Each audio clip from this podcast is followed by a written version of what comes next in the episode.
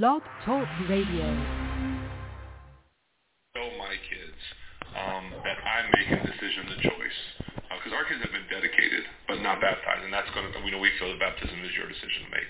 Yes. And so we wanted, I wanted to kind of like, okay, it's time for me to show my kids, um, even at a later age, um, you can make that decision to follow um, Christ and to, to put Him first in, in your life. And um, I just wanted them to know that this is what it, it's it's okay. It's cool, and you can do it even at, at a late age. And um, you know, it just I wanted to.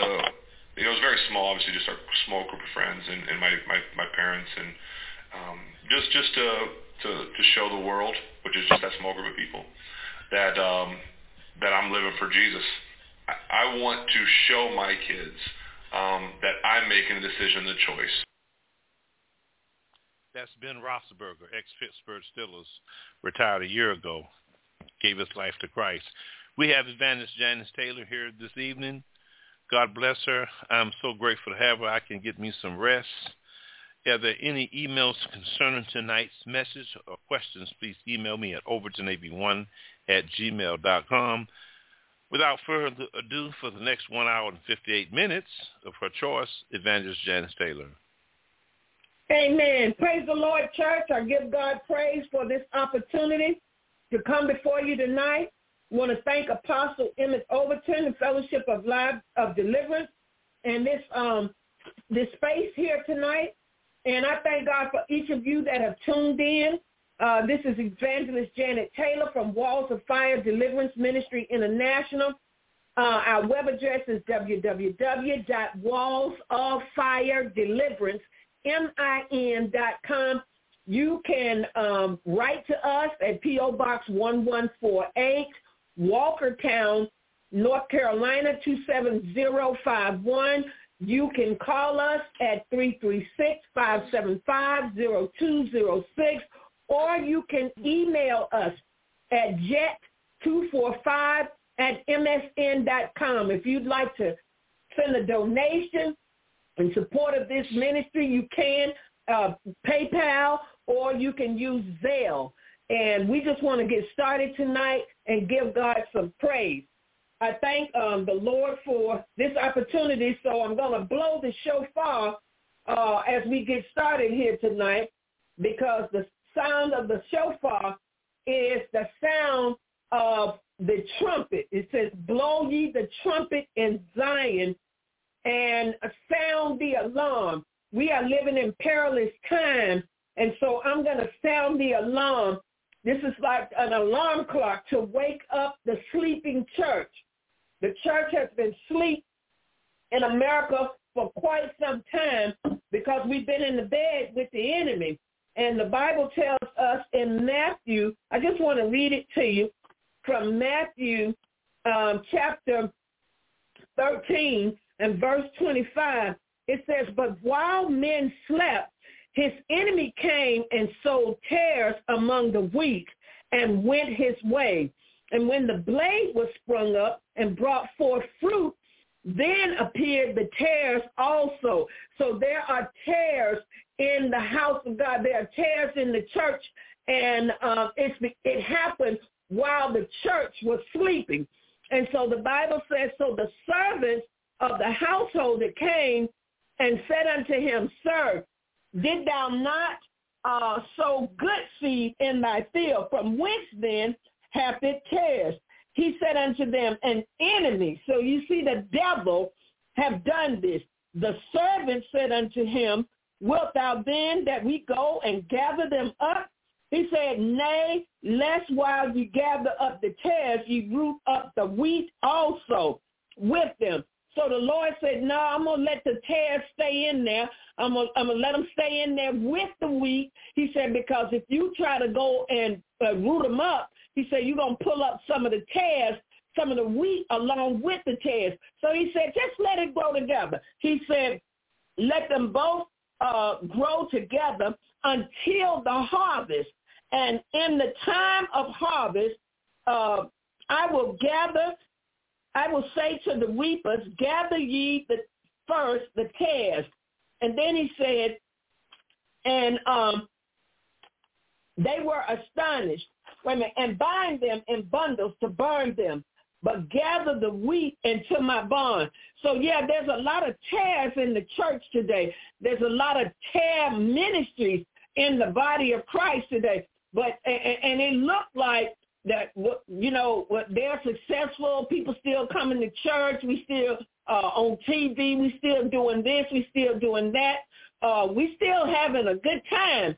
But God said, I'm just letting them grow together. He said, because at the time of harvest, I'm going to do the separating. You see, God knows the wheat from the tares. The wheat and the tares look just alike. They know how to shout uh, uh, like the saints of God. They know how to speak in a tongue. They know how to, uh, they know our mannerisms. They know how to sing the, the right songs, and, and it looked like they have in church. As a matter of fact, that's what they say. Let's have some church. And it looked like the real thing, but they ain't got no power. That's what's missing. They have no power. And so what God is saying, uh, he said, let them grow together. He said, and I will do the separating. Why is God going to do the separating? Because he knows who is his and who is not his. He knows the heart. See, man looks at the outer appearance, but God looks at the heart. And so God is, is the rightful judge. And when he judges, he judges righteously. Thank God for this word. So I'm going to blow the shofar right now. Um, and uh, we're going to hear what the Lord has to say to the church. For all those that have ears to hear, let them hear what the Spirit is saying to the church on tonight. Amen.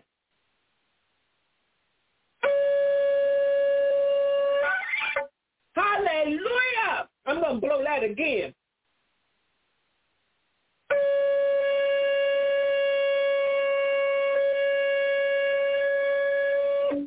That is the sound of the shofar. And the shofar is the warning sound. It is the alarm to wake up the sleeping church.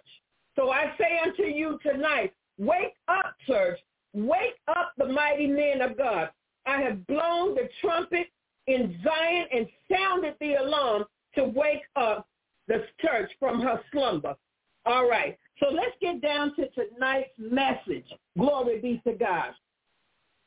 Our message tonight comes from the book of Nehemiah uh, and from Philippians. So let's start with the book of Nehemiah, uh, the sixth chapter. And um, when you have your Bibles, say amen. Hallelujah. Glory be to God. So turn with me to Nehemiah chapter 6, and we're going to look at the first three verses. And this is what it says. Now it came to pass when Sanballat and Tobiah and Geshem, the Arabian, and the rest of our enemies, there's that enemy again. You see, the enemy has infiltrated the church. And the Bible said the rest of our enemies heard that I had builded the wall, that there was no breach left therein, though at the time I had not set up the doors upon the gates. Then Sanballat and Geshem sent unto me, saying, Come, let us meet together in one of the villages in the plain of Ono. But they thought to do me mischief. See, you got to have discernment in these last days because the enemy will come at you with something. When he sees the work that you are doing for God, he will attack you, attack a close family member. Uh, the enemy will attack your children. The enemy will attack your finances. The enemy will do power to get you off course. And he will uh, make up lies. He will send you uh, uh, uh wrong messages even uh, people might even hear voices that are not of God. But you got to have the Holy Ghost. My God, we need the Holy Ghost in these last and evil days. because the Holy Ghost will speak and he will tell you what's what. He will tell you who's who. Sometimes uh, people begin to speak and they begin to talk, and if you just listen to them, you can tell, uh, uh, uh, you can discern that they are lying.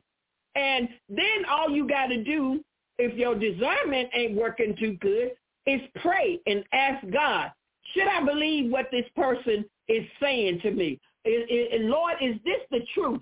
Because the Bible tells us, you shall know the truth and the truth shall make you free. So we got to have discernment and we got to pray. The Bible says pray about everything. Pray without ceasing. Pray and faint not. So this is an hour that we have really got to pray. Now, that's amazing because the church has um, has discontinued prayer. Uh, you can no longer go to many churches and find a prayer meeting. You can find uh, bingo night, uh, movie night. Uh, you can find a dance recital. Uh, you can find choir rehearsal. Uh, they'll have concerts and they will have youth night. But prayer meeting has been uh, canceled at the church. Nobody is having prayer meeting anymore.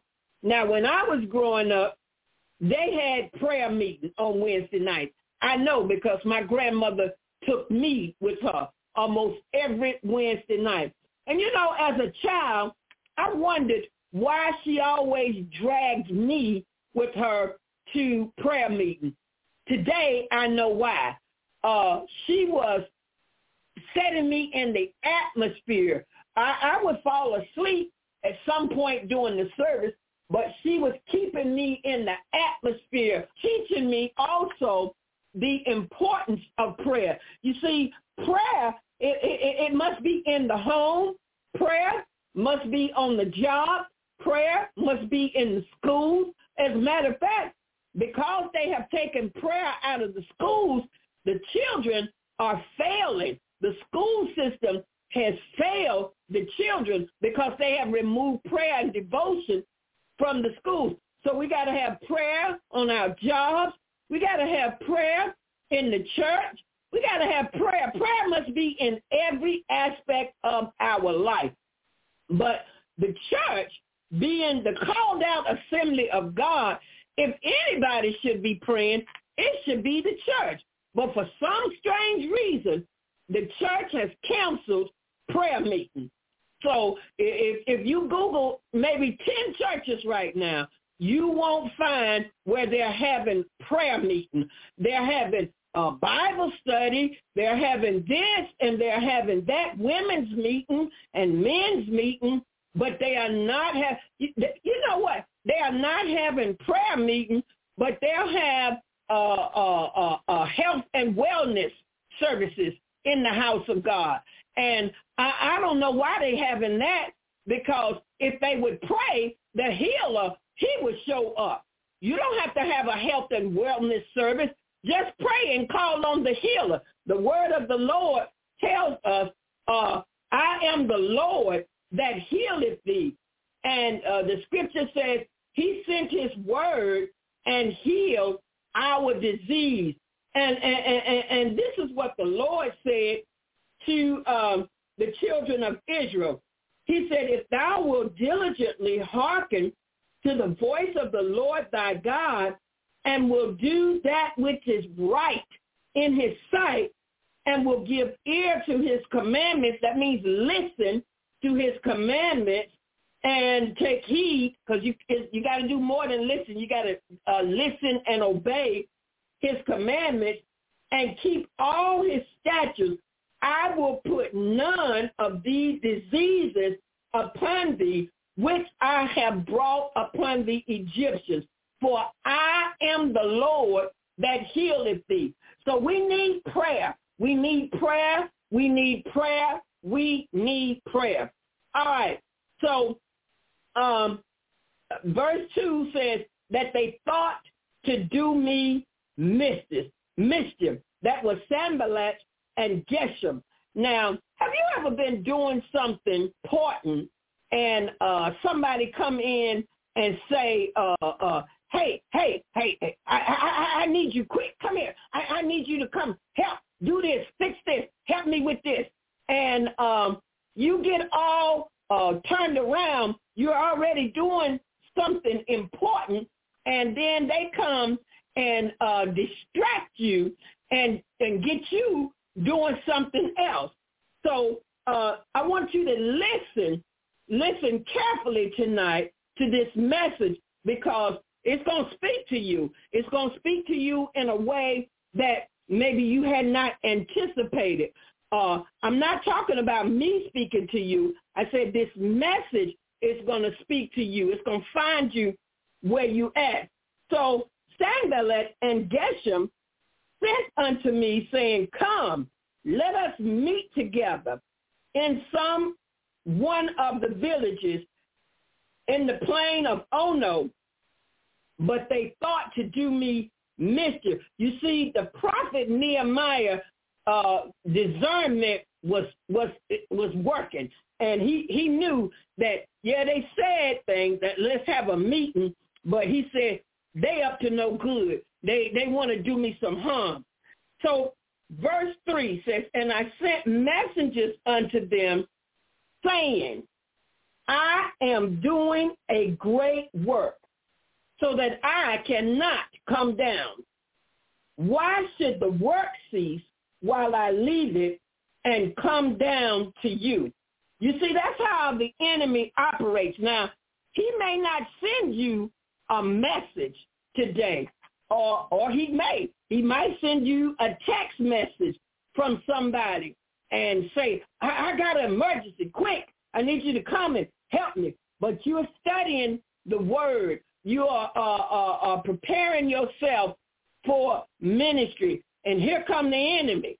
Uh, it amazes me how when we really get down to business with God, the enemy will come to distract you. Now, you could be washing clothes. You could be uh, uh, uh, uh, playing music. Uh, you could be uh, even washing your car, doing anything. The enemy, he don't come to distract you while you're doing that. But the minute you decide to get down in the word of God, here come the devil. And he's going to come with some form of distraction. So tonight's message is stay focused. Don't get distracted. See, when God gives you an assignment, you got to stay on your post. You got to stay on your post. You got to do what God has told you to do.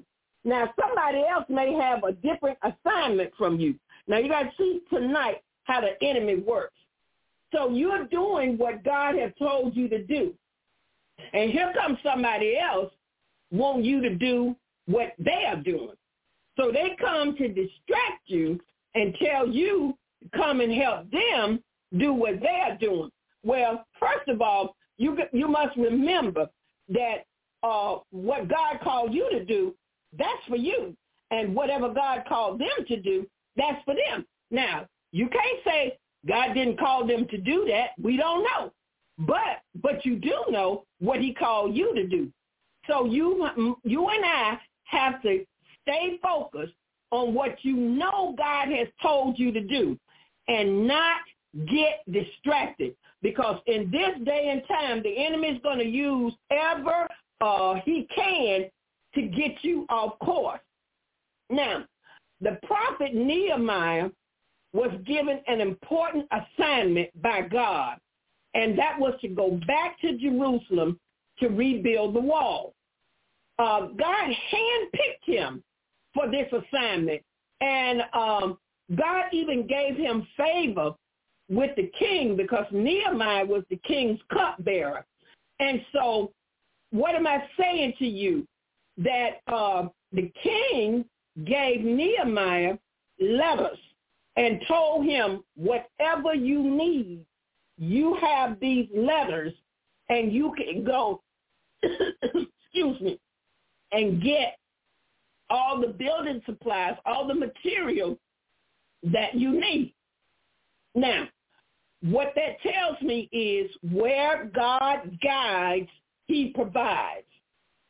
I don't care how bad it looks. You might say, I don't know how I'm going to do this. I ain't got no money. I don't have this. I don't have that. God will give you favor. Money will only get you some places. But favor will get you places that money can't get you. Let me take a drink of this water. You see how the enemy is trying to distract me right now. But I serve notice on him. Satan, you're a liar. I'm going to speak this word to the people of God because this is what my assignment is. And I rebuke you now in the name of Jesus Christ of Nazareth. And I command the enemy to flee. All right. So God gave Nehemiah this assignment to go back because it was prophesied that after 70 years, they would uh, go back to Jerusalem. All right.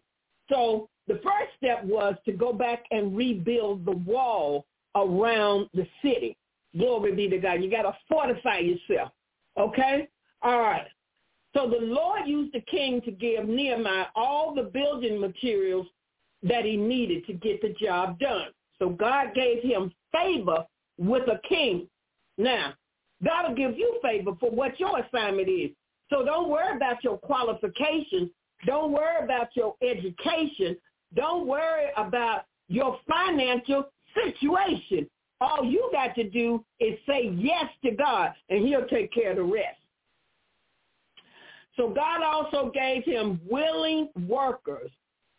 For the scriptures tell us in Nehemiah 4 and 6, the people had a mind to work. See, this was not an assignment that Nehemiah was going to do by himself, but God gave him the authority to be over it and to for, to uh, oversee it that it would get done. All right. So the people had a mind to work. So God gave his servant Nehemiah everything that he needed to accomplish the task. But it was Nehemiah's responsibility to stay focused. Now, let me tell you something about that. Whatever God called you to do, he will provide and supply all that you need to get the job done. But it is yours and my responsibility to stay focused. God's not going to do that for us. That's what we have to do. We have to stay focused on the thing and follow God's instructions explicitly. Now, I'm going to tell you something. Y'all know the story about Saul. The prophet Samuel had told Saul what to do. He told him to go and utterly destroy the Amalekites. But Saul, he told him to destroy the women, the children, uh, the animals, and everything, and to keep nothing. Okay? So Saul went and did part of the assignment. But don't you know, obedience requires total, total submission to the Lord. So he went and did part of what he was supposed to do. So when they came back from war and Samuel came to him, he said, uh, what is this I hear, the bleating of the sheep? In other words, Saul had done kept the sheep. He, he kept the best of things, the, uh, the stuff that was spoiled and, and, and had blemishes on it. He, he destroyed that, but he kept the best. And then Saul, uh, uh, Samuel asked him, said, what is this I hear, the bleating of the sheep? And he, he lied. He said, oh, yeah, I kept it uh, so we could make sacrifices unto the Lord. Now, let me tell you something. When God tell you to destroy something, that means he don't want it. He don't want it. So Saul did not obey the instructions. And if you don't obey them fully, it's the same as not obeying them at all. so what happened? What happened? Satan, the Lord rebuke you now. What happened was Samuel, Samuel pronounced judgment on Saul. He told him. He said, the Lord has taken the kingdom from you. And he told him, you and uh, your son are going to die. You see, obedience, God requires obedience, total obedience, not partial obedience, because there's no such thing as partial obedience. You cannot say, well, I did part of what you told me to do, God, but I didn't do it all. You have to follow God's instructions. Let, let me take you somewhere quickly to First Kings, First Kings chapter um, chapter 13. This story in the Bible is probably one of the most uh, important stories. I, I learned a very great lesson from this story, and I want to read it to you um, from First Kings chapter 13. It says, And behold, there came a man of God out of Judah by the word of God unto Bethel. And Jeroboam stood by the altar to burn incense. And he cried against the altar in the word of the Lord. So there was a prophet. There was a prophet that came by the word of the Lord, because the prophets only do what God tell them to do. So the prophet came and uh, prophesied against Bethel by the word of the Lord. And um, so he said, O altar, altar, thus saith the Lord, Behold, a child shall be born unto the house of David, Josiah by name. You see, that's why when people began to give you prophecy, prophecy comes with details. When they come up with this generic stuff, oh, you're getting ready to be blessed. Oh, uh, yeah, God's getting ready to do great things in your life. That's not prophecy. Prophecy has details. He told him that a child was going to be born and his name would be Josiah. That's what the word of the Lord came through the prophet and said.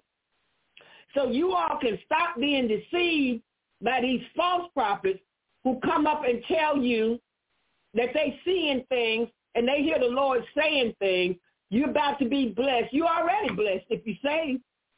And you you're about to uh uh uh yeah, your all your problems are about to be over. You can't find that in the scripture nowhere. Oh yeah, uh, I see a breakthrough, a breakthrough coming. What kind of breakthrough? Be specific. The prophets, God always gave the prophets details. A few weeks ago, Prophet Overton spoke some words to my husband. He was so accurate. I had not spoken one word to him concerning it. He was hearing, it was a word of knowledge, and he was hearing directly from God concerning my husband. And I let my husband hear it on the phone. I put it on speakerphone. But let me tell you something.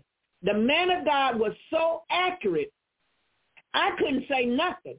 I, I, I, I couldn't open my mouth. The man of God was accurate. Prophecy is going to be accurate, not generic, not blasé. It's going to be accurate. So if you want to know whether this is a real prophet or not, just look for the details. Look for the details. All right? So he said in Josiah by name, and upon thee he shall offer the priests of the high places that burn incense unto thee, and men's bones shall be burnt upon thee. Now he's prophesying against Bethel. My God. And Bethel, the word Bethel means house of bread. All right. So he said, let's go on. And he gave a sign the same day saying, this is the sign which the Lord has spoken. Behold, the altar shall be rent. It's going to be torn. And the ashes that are upon it shall be poured out. And it came to pass when King Jeroboam heard the saying of the man of God, which had cried against the altar at Bethel, that he put forth his hand from the altar, saying, lay hold on him. And his hand which he put forth against him dried up. So King Jeroboam didn't like the prophecy that the man of God gave. But I'm going to tell you something. You can't get mad at the messenger for the message that he brings. If he's a true prophet, you got to take that up with the Lord. Whether the prophecy is good or whether the prophecy is bad. You got to take that up with the Lord. The prophet Isaiah, he received, uh, uh, he, he gave Hezekiah a prophecy. It wasn't good. He told him, you getting ready to die. Isaiah, Hezekiah didn't get mad with Isaiah. He took it up with the Lord. He cried out to God, and God added 15 more years to his life. So don't get mad when the prophet come and tell you something that you don't want to hear. You got to take that up with the Lord. All right? So the prophet got mad and told his servants to lay hold of him. And he put his hand on the prophet. And the Bible says his hand dried up. My God. So that he could not pull it out again. The altar was rent. The ashes was poured from the altar according to the sign which the man of God had given by the word of the Lord. And the king answered and said unto the man of God, Entreat now the face of the Lord thy God and pray for me that my hand may be restored again. And the man of God sought the Lord, and the king's hand was restored him again and became as it was before. Well, I'm telling you, if y'all not getting this picture, God ain't nothing to play with. Do you hear what I'm saying? For people that's trying to play church, they better stop because this God that we serve is nothing to play with. All right?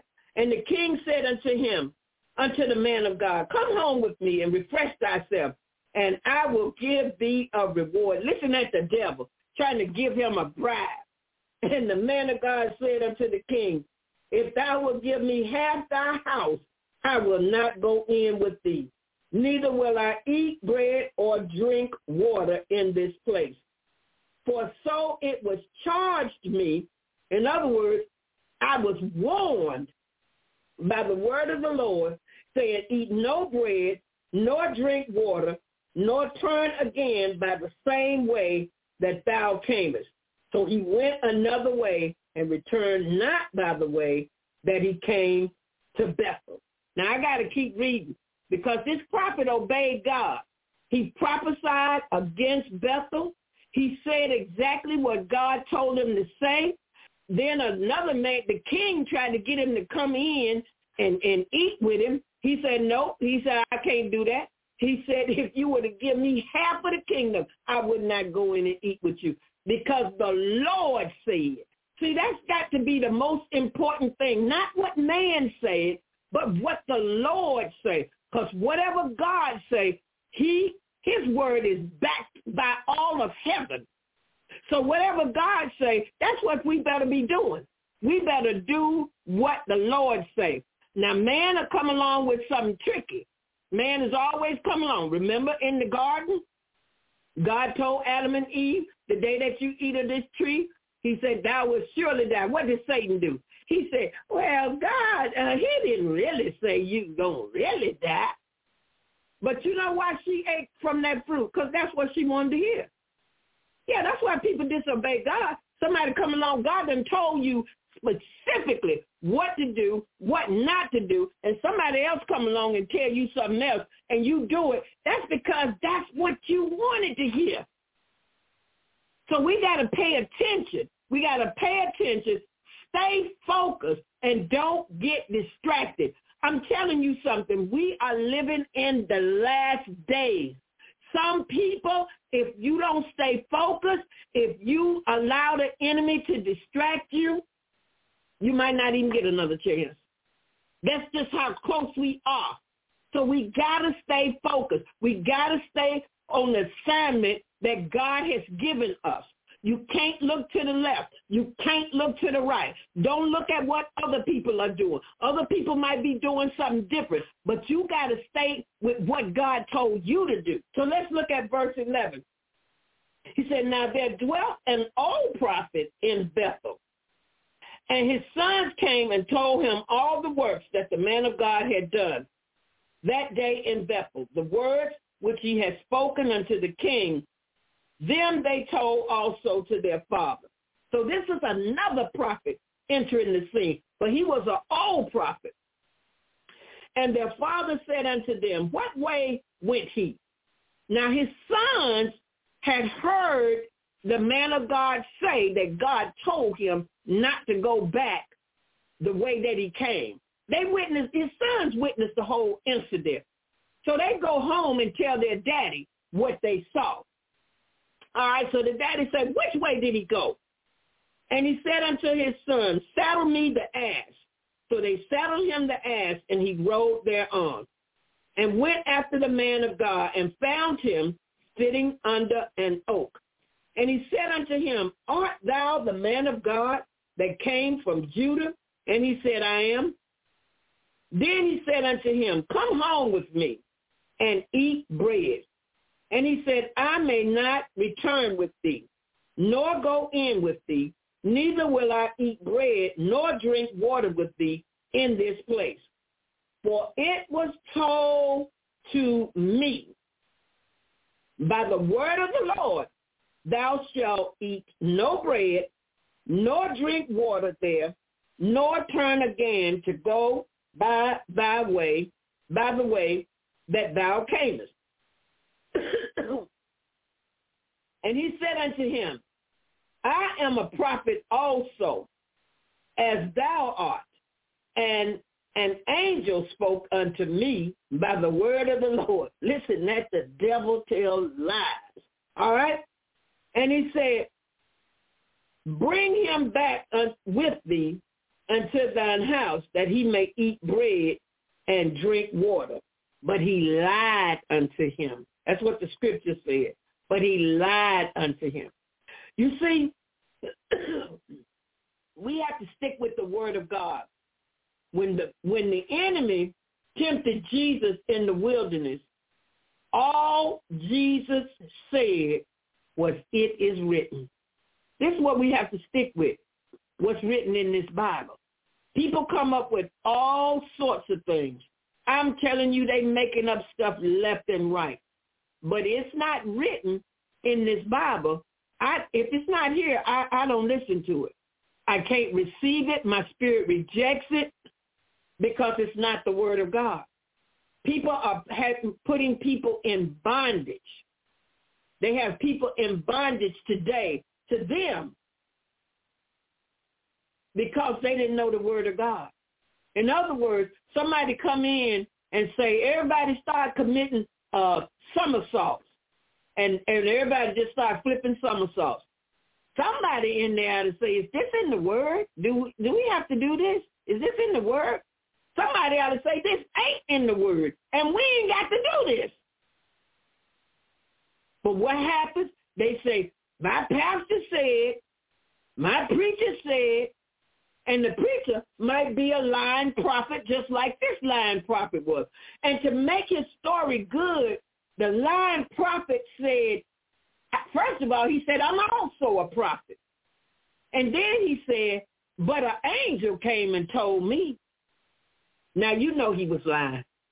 You know he was lying. But guess what? The man of God fell for it. He got distracted. He knew what God had told him. He told the first king, he told Jeroboam, I can't come in and eat with you. He said, and I can't even go back the same way I came. He said, because the Lord gave me specific instructions not to go back by the way that I came. So he didn't go back. Okay? Now this man's sons, they heard everything. They witnessed it all, and they went back and told their daddy. All right, so the daddy goes and find the prophet. Found him sitting up under a tree. And guess what he said? He said, I'm also a prophet. He said, uh, uh, you can come and eat with me. He said, no, I can't. And then he told a lie. He said, an angel told me. Now the Bible tells us if anybody come to us and tell us anything other than what's written in this word, even if it were an angel, not to believe it. not to receive it and don't follow it because the angel is able to transform himself. The, the devil is able to transform himself as an angel of light. So we have to stay focused on our assignment. If God tell us, go down the street, turn right when you come to the light, go down two blocks and make a left, and go down to the second house that have a blue light in the window. And there you're going to find so and so and so and so. And I want you to speak what I'm telling you to say. You and I have got to do what God said do. We got to follow his specific instructions. We can't allow another person to come along and tell us something different when we know what God already told us. Can't get distracted. You can't afford to. So the Bible says, he said unto him, I am a prophet also. He said, and he was, he told the truth on that. He was an old prophet though. And the Bible said that he said, and an angel spoke unto me by the word of the Lord, saying, bring him back with thee into thine house that he may eat bread and drink water. But he lied unto him. So he went back with him and did eat bread in his house and drank water. And it came to pass as they sat at the table, the word of the Lord came unto the prophet that brought him back. So the prophet that lied to him received the word of the Lord while they were still sitting at the table. And he cried unto the man of God that came from Judah. Now this is all supernatural. This is all the workings of God. He said, Thus saith the Lord God, for as much as thou hast disobeyed the mouth of God, not something somebody else told you, but what you heard God say himself. You have disobeyed the mouth of the Lord and has not kept the commandment which the Lord thy God commanded thee, but came back and has eaten bread and drunk water in the place which the Lord did say to thee, eat no bread and drink no water. Thy carcass shall now, that thy carcass shall not come unto the sepulchre of thy father. In other words, you getting ready to die because you disobeyed me. God said, because you disobeyed the word of the Lord that you heard from my mouth, I did not send you a messenger with these instructions. I spoke directly to you. How is it that we can get distracted after we have heard the voice of the Lord? When God speaks, his voice is like no other voice. The Bible says his voice is like the sound of many waters. So how can we get confused? How can we get distracted? How can we do something different other than what God has told us to do? You know how? We allow somebody else to speak. We allow the voice of the enemy to speak. And he magnifies his voice louder than the voice of the Lord. So you either going to have your ear to God's mouth or you got your ear to the devil's mouth. The man of God had his ear to God's mouth at first. And then he allowed the enemy to come along and amplify his voice where it was louder than what God said. Because he knew. He told two people that God had told him he could not turn in, he couldn't go to his house, and he could not eat no bread or drink no water with anyone, and he couldn't go back the way he came. He knew, he knew it. He had his marching orders. He had his instructions. He knew what God had told him, but he allowed somebody else to come along and tell him something differently. Saints of God, we have got to stay focused and don't get distracted. Don't allow anyone come along and tell you something different from what God has told you. I don't care if it's your mama. Stick with what you know you heard God say. Because he speaks. He speaks with an audible voice. Now the enemy will come along, and maybe it's your pastor. He said, well, uh, what is the Lord saying to you? And he said, well, Pastor, the Lord told me to uh, to leave, and I, I got to go somewhere else. And your pastor will tell you, well, no, that that uh, that ain't that ain't what you're supposed to do. Uh, you you got to stay here and help me. And uh, but God done told you your season there was up. So your pastor, this is what your pastor would do. And not all pastors, I'm speaking generically now. The pastor would say, I, I want to promote you. Yeah, I was getting ready to make you my assistant. And uh, I, I, uh, yeah, so that's why you, you got to stay for this promotion.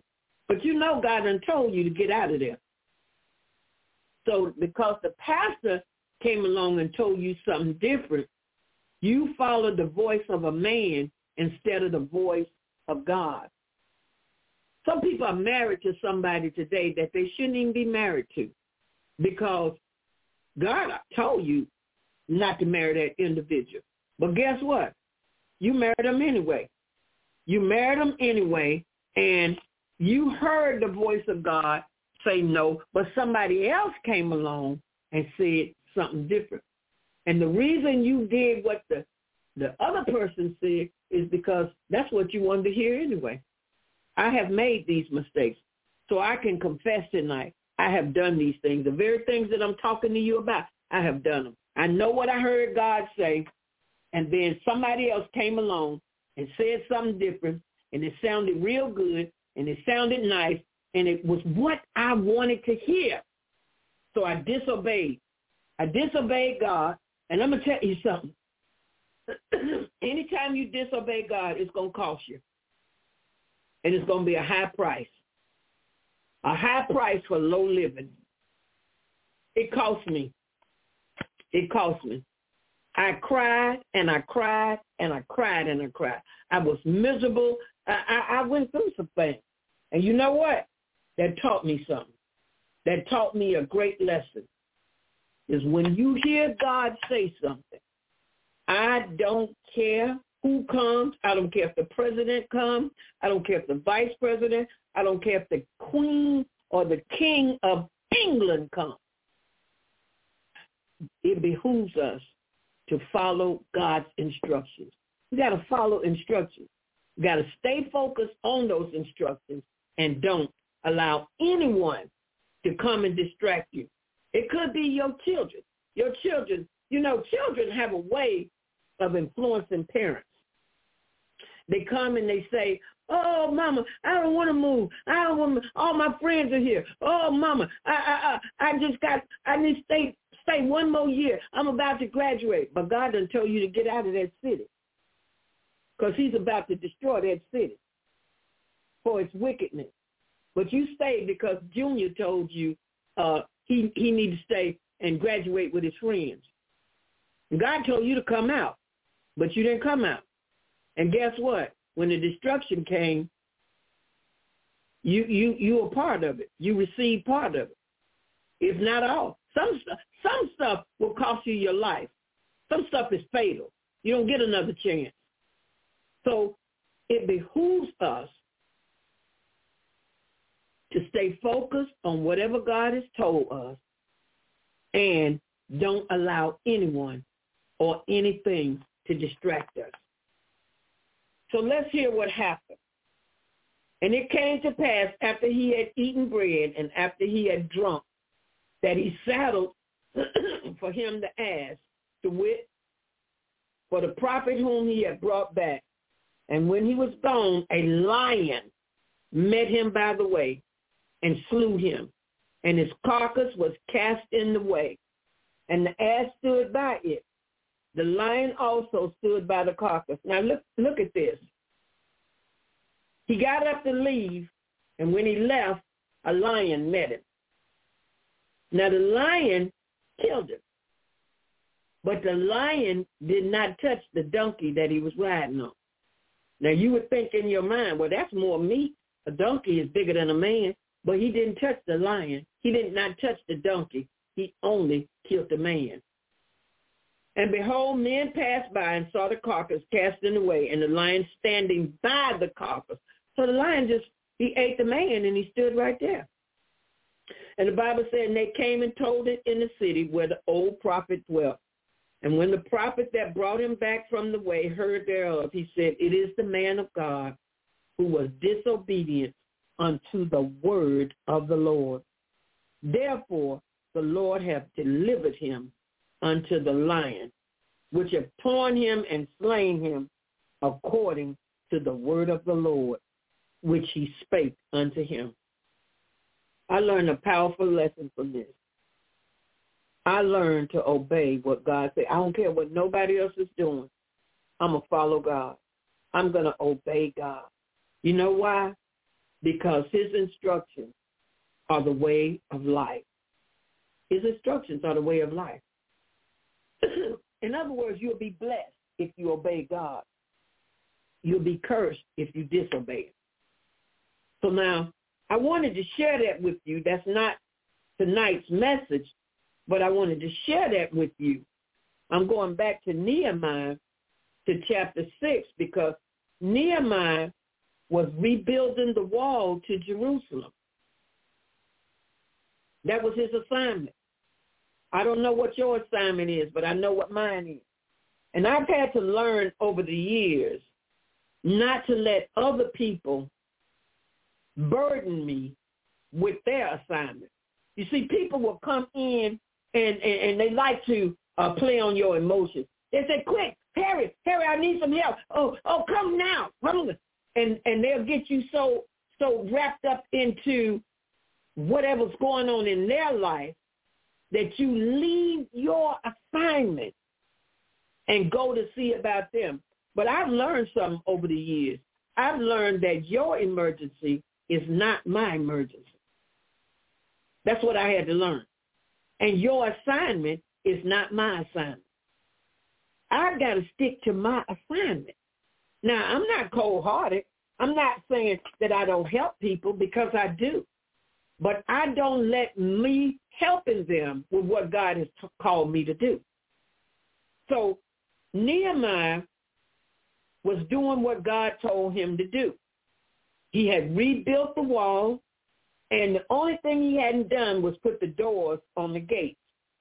And so when Sanballat and Geshem saw this, they sent a message unto him, saying, Come, let us meet together in one of the villages. But Nehemiah discerned that they thought to do him mischief. Glory be to God. They thought to do him harm. And the Bible says, sent messengers unto them. They sent a messenger unto me. I'm going to send a messenger back.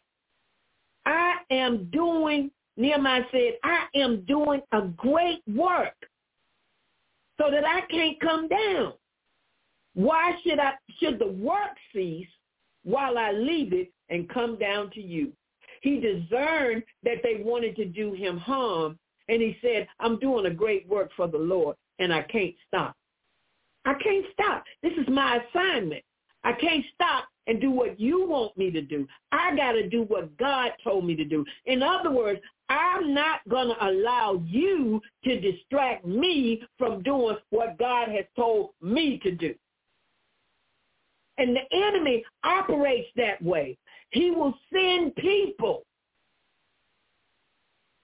He will send people to come and distract you. He will raise up your children. He will raise up your husband against you. He will raise up your wife. He will raise up family members against you. And they will get mad. Mad because you don't stop doing what God has called you to do to come and see about them. I heard a lady preach one time, and the woman said that she was praying, praying, praying for her grandson. His name was Junie. And she said that Junie was selling drugs and Junie was doing all this stuff and Junie was giving the mama a hard time and Junie was cutting up bad. And Junie got killed. Somebody killed Junie. And so the mama uh, was distraught And the grandmama, she preached Junie's funeral. And after she got through preaching, the grandmama packed her bags because she had to keep she she she was an itinerant preacher and she had more assignments. And her daughter said to her mama, "You gonna leave me, Junie? How how you gonna leave me?" And Junie just she said, "Junie is gone, and I got to preach the gospel." I never forgot. Junie gone. She was dead. There was nothing else she could do. And the Bible says, let the dead bury the dead. She preached his funeral, and after that funeral, Grandma got on the road because she had more preaching to do. She said, what am I stay here for? Junie's gone. And I got to preach the gospel. You see, that woman of God, that grandmother, she knew her assignment. And she wasn't going to let anything, not Junie's life nor Junie's death, distract her. I am certain that she loved her grandson. She told how she had witnessed to him all these years. But guess what? She had an assignment from God. And grandma, she kept her assignment. She said, I'm doing a great work. I can't come down. Why must the work cease? You see, so many times we allow our children and our family members and our loved ones to become idols in our life.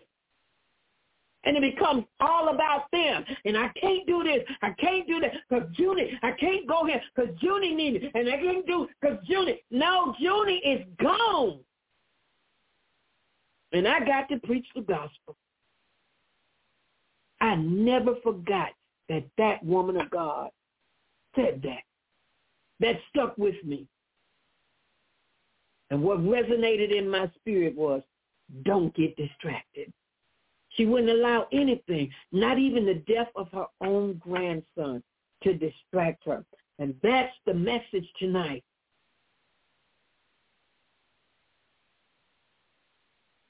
Nehemiah said, I am doing a great work so that I cannot come down. Why should the work cease while I leave it and come down to you? Why should I stop doing what God has called me to do and come down to you? Why? When I have an assignment and I have specific instructions from God. The Bible says work while it's day but no man can work when it's night.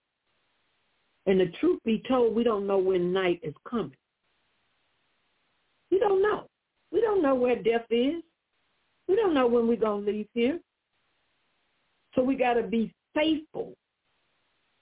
We got to be about our Father's business. Jesus told a story.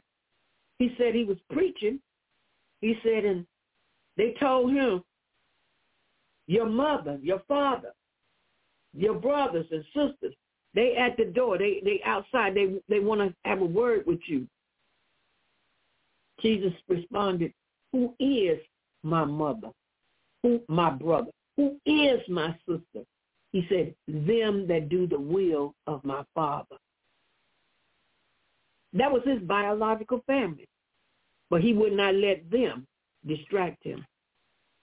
He stayed focused all the way to the end. He stayed focused. He set his face like a flint, and he went toward Jerusalem. Glory be to God. Hallelujah. So Nehemiah said, I'm doing a great work. I can't come down. I won't come down. Why should the work cease while I leave it and come down to you? We can learn from this man of God tonight. We can learn from the man of God in First Kings chapter 13, and we can learn. There's something to be learned here tonight. And uh, this is what I want to share with you. If God has told you to do anything, I don't care what it is, stay focused. Nehemiah had to stay focused in order to do what God told him to do. He had his orders and they were directly from God. But it was his responsibility to get focused and remain focused no matter what. The word of the Lord tells us in 1 Corinthians 15 and 58, be ye steadfast and unmovable, always abounding in the work of the Lord. Let me tell you something. there will be distractions, things that the enemy will send to get you off your assignment. That's how Satan operates, especially for those who are anointed. Now, people that ain't anointed, he ain't, he ain't messing with them. But if you are anointed, the enemy wants to get you off your post. The Bible says, for the thief cometh not but to steal, kill, and destroy. But I am come that they might have life and have it more abundantly. The enemy will sin and use whatever he can use to distract you. Whether it be your children, whether it be your finances, even your own body. He, he'll start messing with your health.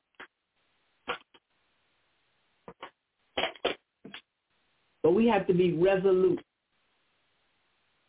We got to be resolute.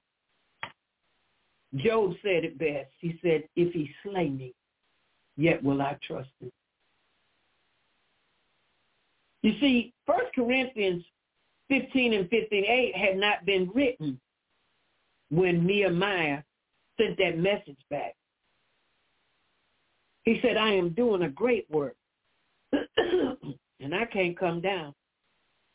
Why should the work cease while I leave it and come down to you? The enemy will try to distract you from your assignment. And I'm going to show you something. The assignment that God has given you is very important because if it wasn't, the enemy wouldn't fight against it. You're doing a great work. You're doing a great work for the Lord.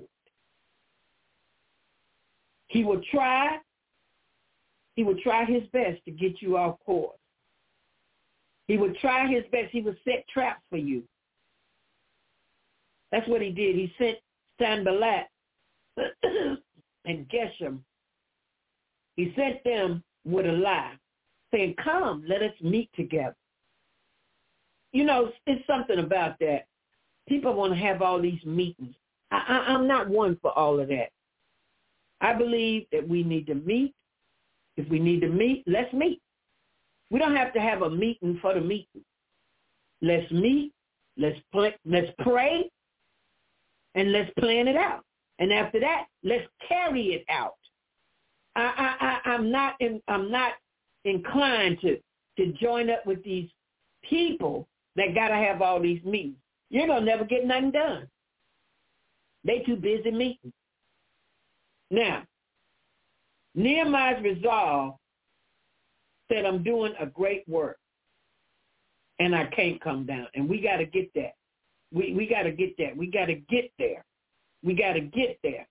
No matter who or what the enemy throws our way, we must stay focused on what God has called us to do. Jesus said, I must be about my Father's business. Don't get distracted. Don't get sidetracked. Stay focused on the task at hand. The enemy will do everything in his power to derail you, to delay you, to hinder, and to even, but you got to be determined to get the job done. You got to have what I call the three Ds. The dedication, the determination, and self-discipline. Notice I said the word self-discipline. That means you have what it takes. You govern yourself. Or the, shall I, I'm going to say it another way. You allow the Holy Spirit to govern you. And you got to pray. You got to ask the Holy Spirit, help me get this done. I have had assignments from the Lord that I didn't even know how to do. Some things God asked me to do, I started crying. I said, God, I don't know how to do that. But guess what? He told me what to do. He told me step by step. The first thing he told me to do was go on a fast. He said, go on a fast and I'm going to show you everything. And he did just that. I fasted for seven days and I was still working. I fasted for seven days. And guess what? God gave me step-by-step instructions. And it was something that I had never done before and did not know, didn't have any knowledge of it. When I got to the next part, I said, now what, God? He showed me what to do next. He walked me through it. I didn't know how to write a book. I didn't know how to print it and publish it and get an ISBN number. I didn't know how to do any of that and get it copyrighted. I didn't know how to do any of that. And it seemed monumental. But God showed me everything. And I obeyed him. I obeyed him.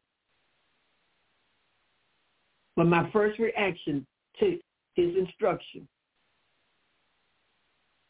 I started crying and I said to him, Lord, I don't know how to do that. And he responded. He said, go on a fast and I will show you what to do. How many of you know that he that promised is faithful? Amen. Amen. Because he is. Jesus said, I must be about my father's business. We can't get distracted. We can't allow nothing and no one to get in our way of doing what God has called us to do. No delays, no hindrances, no setbacks. Let nothing from fulfilling the call of God on your life. Get the three Ds, the dedication, the determination, and the self-discipline. And this is going to require, whatever God called you to do, it's going to require some praying and fasting. And the reason is because the enemy goes about as a roaring lion, seeking whom he may devour. He wants to get you off track. Somebody listening to the sound of my voice right now, God has called you to do something. And you are fearful. You're afraid that you're inadequate. You don't know how to do it. But that what is that to God? He's a teacher. He'll show you by step. See, you're trying to figure it out in your mind because it's a big undertaking, and you're trying to figure it out uh, the big thing. But God doesn't give us the big thing. He shows us step by step.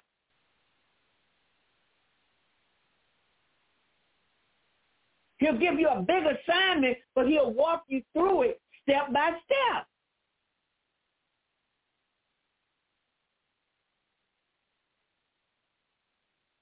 So it's going to require some prayer and fasting. You got to get up, stay up, pray up, and fast up. Do whatever it takes. You're going to have to cut your phone off, cut the TV off, you got to tell some people, hey, I got an assignment. God is. And as a matter of fact, you don't even have to explain to people because they ain't going to understand no way. When, when you explain to them that God has given you assignment, do you know what? The enemy will use those very people. He will use them to try to distract you. Now they know you done already told them that you got an assignment. So the enemy will use those individuals. So keep that to yourself. Just go about it and do what God tell you to do. Don't try to explain to people because there's a spirit called jealousy in the land. Some people get jealous when they see God using you or they see God uh, working in your life. Yeah, some people get jealous because they don't have an assignment because God already know he can't trust them. So God has trusted you with something, and then you don't need to explain to your family and friends what God has told you. Because first of all, they wasn't there when God told you. They didn't hear what God told you. Some of them ain't going to believe it. Others are going to try to stop you from doing that. All of a sudden, somebody will say, let's go on vacation. You say, well, I ain't got no money. Oh, girl, I got you. I'll pay your way. Now, when you didn't have this assignment, they wasn't going to pay your way. All of a sudden, they come up with things. You can't go on vacation while you have an assignment from God. That's what that prophet did over in First Kings. He was told not to go back the way that he came, told not to go in and eat with anyone. He was told, but yet he allowed another prophet come and tell him something different. He listened to the voice of the enemy, and it cost him his life. This is some serious business. I'm telling you something. If you have an assignment from God, do whatever God is telling you to do, but don't get distracted. Stay focused. Do whatever it takes to follow God fully. Follow his instructions fully. You see, Saul, Saul said, I, I obeyed the Lord. He said, uh-uh, uh-uh. Samuel said, uh-uh. He said, what is that I hear? The bleating of the sheep. And he said, well, I, I kept I kept the best uh, uh, stuff, uh, the best sheep, uh, so we could sacrifice them to the Lord. Samson, Samuel said, obedience is better than sacrifice. So don't try to fix it up. Don't try to justify it. Don't try to make it right when you know it's wrong. The only way you can fully follow God is by fully obeying his instructions. Don't do it halfway and then say I've, I've done what the Lord told me to do. No, you haven't. And to do something halfway for God is the same as not doing it at all. Because you didn't finish it. Jesus, our Savior, went all the way from the Garden of Gethsemane to Golgotha's hill on that cross. He fully obeyed God. He did not half step. He didn't fight back. The Bible said he reviled not when being reviled. He suffered. They plucked off his beard. They put a crown of thorns on his head. They whipped him. He went all the way. And he could have called legions of angels to come and rescue him. But he said, not my will, Lord. Thy will be done. What if Jesus didn't go all the way? What, what if he what if he didn't stay up there on that cross? It would be a terrible thing because you and I would not be saved today. What if he had said, I've had enough. I, I can't go no further. I've obeyed you in this, that, and the other, but I can't go no further. I'm done, Lord. He went all the way. He went all the way. He finished his assignment. And that is why at the end he was able to say, it is finished. He paid the price for your salvation and for mine. The scripture says he was wounded for my transgressions. He was bruised for our iniquities, and the chastisement of our peace was upon him. And with his stripes, we are healed. He was despised and rejected, a man acquainted with sorrow. And he knew no sin. He was innocent. They falsely accused him. He was innocent. But yet he went all the way. He stayed right there on that cross. And the Bible says after he said it is finished, he gave up the ghost. Where would you and I be today if Christ come down from that cross without finishing his assignment. He fully followed God's instructions. To go halfway wouldn't have been enough. To go three-fourths of the way wouldn't have been enough. He had to go all the way. And you and I, those who have assignments from God, we have to go all the way. We have to finish what God called us to do. We have to complete our assignment. We are doing a great work and we can't come down.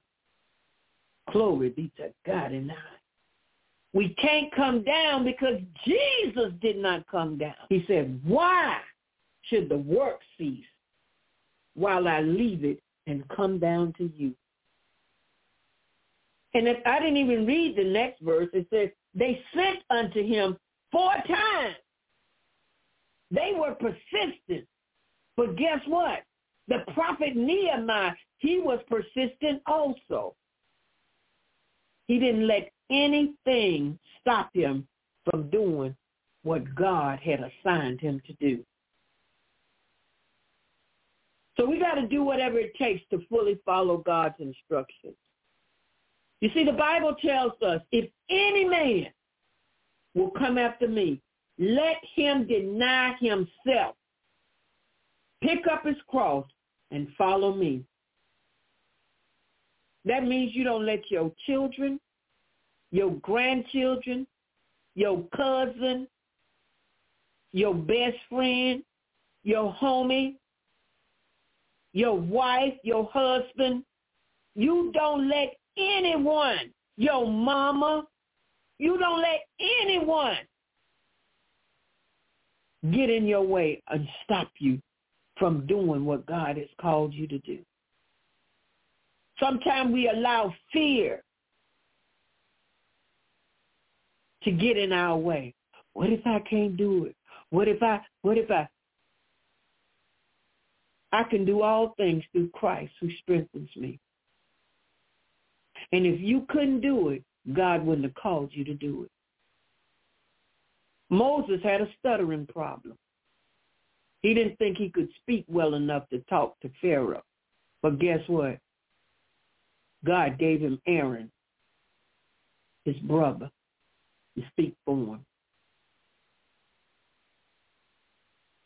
It was still Moses' job.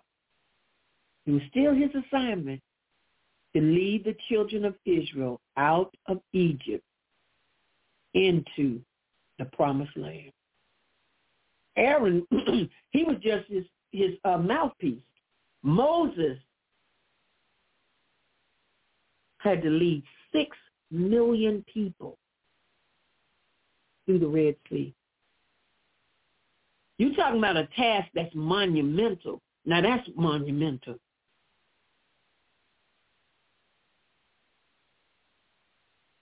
It wasn't all about him though. It was all about the Lord. Equipped him, he called him, equipped him, and then he led him. Moses had never done anything like that before. But God chose him. If God chose you to do anything for him, consider it an honor. Don't let nothing get in your way. Don't let nothing stop you. Don't let nothing and no one hinder you. Stay focused and don't get distracted. Stay focused on your assignment. Don't worry and don't be afraid. God is with you. He's with you. And if things get going too rough, God will arrive and scatter your enemies. Press on. I want to close with this scripture. Keep your eyes on the prize. Glory be to God. Hallelujah, Jesus. Philippians chapter 3, verses 13 and 14.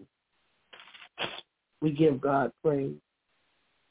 Brethren, I count not myself to have apprehended, but this one thing I do, forgetting those things which are behind and reaching forth unto those things which are before. I press for the mark, for the prize of the high calling of God in Christ Jesus. And he said, let us therefore be thus minded. You got to press. Situations come and situations go. People will come and people will go. Things will change. But you got to press. Forget what happened in the past. Forget all about that. Stay focused on your assignment. Don't get distracted. Don't let the enemy lead you off down a rabbit trail. Stay focused. Keep your eyes on the prize, which is Christ Jesus. Let nothing and no one distract you from your assignment. Be like Nehemiah and say, I am doing a great work and I can't come down. May God bless you. May heaven smile on you. I pray that you have been encouraged tonight. I pray that you have been lifted tonight. I pray that you have been inspired tonight to get up and go on and do what God has called you to do. This is Evangelist Janet Taylor coming to you live from Walls of Fire Deliverance Ministry International. Our number here is 336-575-0206. You can reach us by email at jet245 at msn.com. If you have been blessed by this ministry, you can bless us with a donation. May God bless you. Peace, grace, and peace be yours. Amen. Waiting on a tax return? Hopefully it ends up in your hands. Fraudulent tax returns due to identity theft increased by 30% in 2023. If you're in a bind this tax season, LifeLock can help. Our U.S.-based restoration specialists are experts dedicated to helping solve your identity theft issues. And all LifeLock plans are backed by the Million Dollar Protection Package. So we'll reimburse you up to the limits of your plan if you lose money due to identity theft. Help protect your information this tax season with LifeLock. Save up to 25% your first year at LifeLock.com slash aware. Tax day is coming. Oh, no. But if you sign up for Robinhood Gold's IRA with a 3% match, you can get up to $195 for the 2023 tax year. Oh, yeah. Sign up at Robinhood.com slash boost by tax day to get the biggest contribution match on the market. Subscription fees apply. Investing involves risk. 3% match requires gold for one year from first match. Must keep IRA for five years. Robinhood Financial, LLC, member SIPC.